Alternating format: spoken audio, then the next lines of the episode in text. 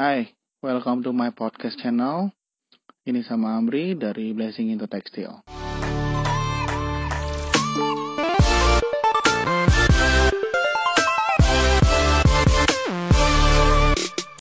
Oke, kita masih di episode kedua ya. Niat dan motivasi utama adalah cari uang, bukan yang lain. Jadi di sini saya ingatkan lagi bahwa apa yang saya share di podcast saya ini adalah murni dari pengalaman saya pribadi dalam memandang bisnis, dan semuanya berdasarkan apa yang saya temukan di dalam bisnis. Oke, mungkin ag- berbeda dengan orang lain, tapi e, karena saya di sini yang memegang mic, ya Anda tinggal dengarkan saja, dan kalau memang ada yang bisa Anda ambil, silakan ambil yang baiknya. Kalau misalnya memang nggak bisa Anda aplikasikan dalam usaha Anda, it's okay, nggak ada masalah. Oke, kita masuk ke selanjutnya. Jadi di Indonesia ini bukan gak ada kerjaan yang bisa ngasilin duit. Bukan gak ada bisnis yang gak ngasilin duit. Tapi menurut saya, pebisnis-pebisnis kita ini kebanyakan idealisme dan kebanyakan passion, harga diri. Ya, karena saya lulusan S satu, saya gak mau nih kerja-kerja yang kayak gini. Ah, hasilnya nih kecil nih. Buat apa saya kerjain?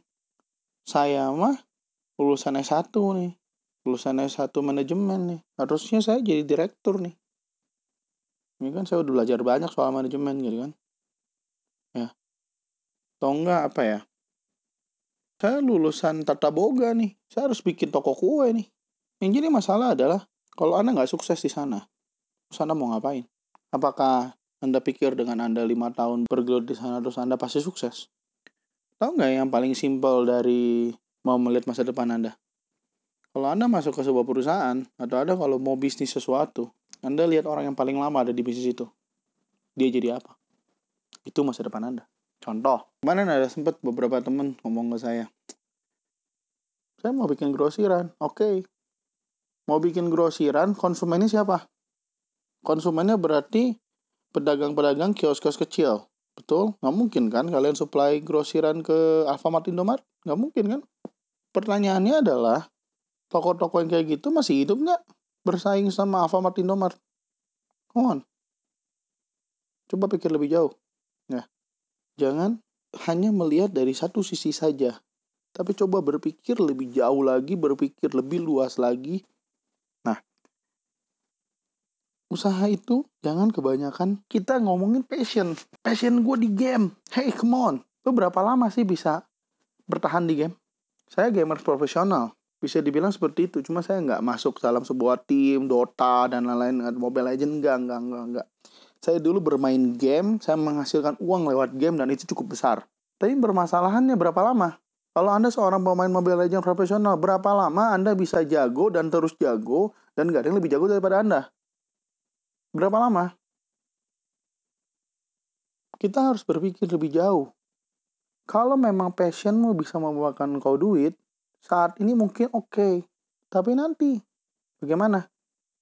Ya, kita bangun bisnis tuh pengen kita tuh, hari ini kita bangun, sampai usia tiga puluh, empat puluh, lima puluh, enam puluh, itu masih jalan bisnisnya.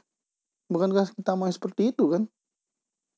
Bisnis tuh bukan yang kita bangun setahun, dua tahun, habis itu hancur, habis itu kayak gitu. Enggak dong, kita kita pengen yang berkesinambungan, betul nggak? Kalau bisa seumur hidup sampai seperti itu, nah carilah bisnis yang seperti itu. Dan tujuan utama ya itu cari uang.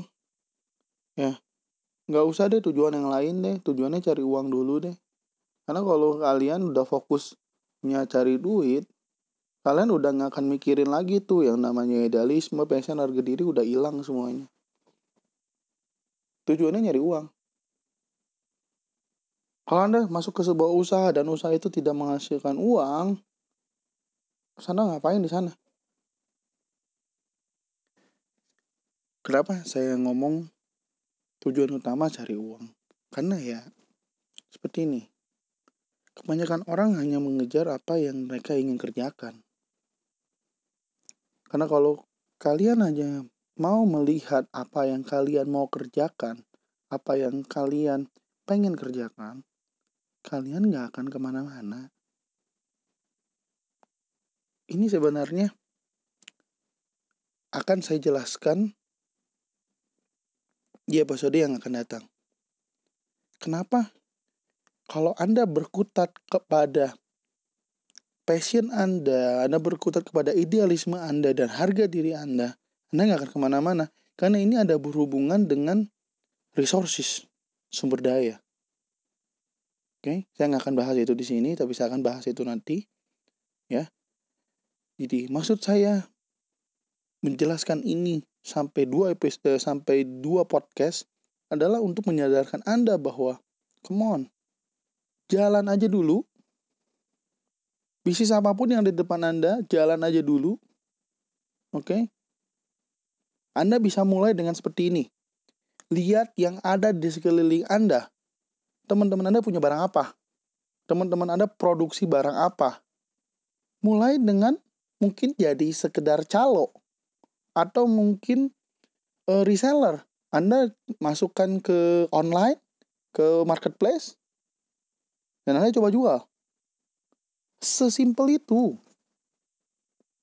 Coba aja dulu. Oke? Okay? Yang kedua, tipsnya adalah, kalau bisa, bisnis Anda jangan pakai modal. Itulah kenapa saya suruh Anda cari teman-teman Anda, Anda yang produksi apa. Karena kalau dengan begitu kan berarti Anda nggak butuh modal dong. Anda kalau misalnya ada permintaan, Anda tinggal ke teman Anda. Atau tinggal ke orang tua teman Anda yang misalnya punya barang.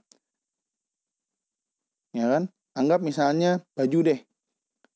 Teman Anda jualan, eh, orang tuanya jualan baju. Kalau misalnya Anda tinggal foto-fotoin kan? Nanti foto-foto-fotoin.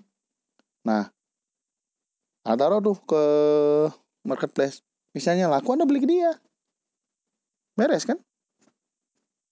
Pakai modal nggak? Yang gede? Enggak kan? Oke? Okay? Mulai aja dulu. Fokusnya adalah cari uang. Bukan cari harga dirimu, bukan cari passionmu, bukan cari idealismemu. Jadi coba apapun yang ada di depan matamu.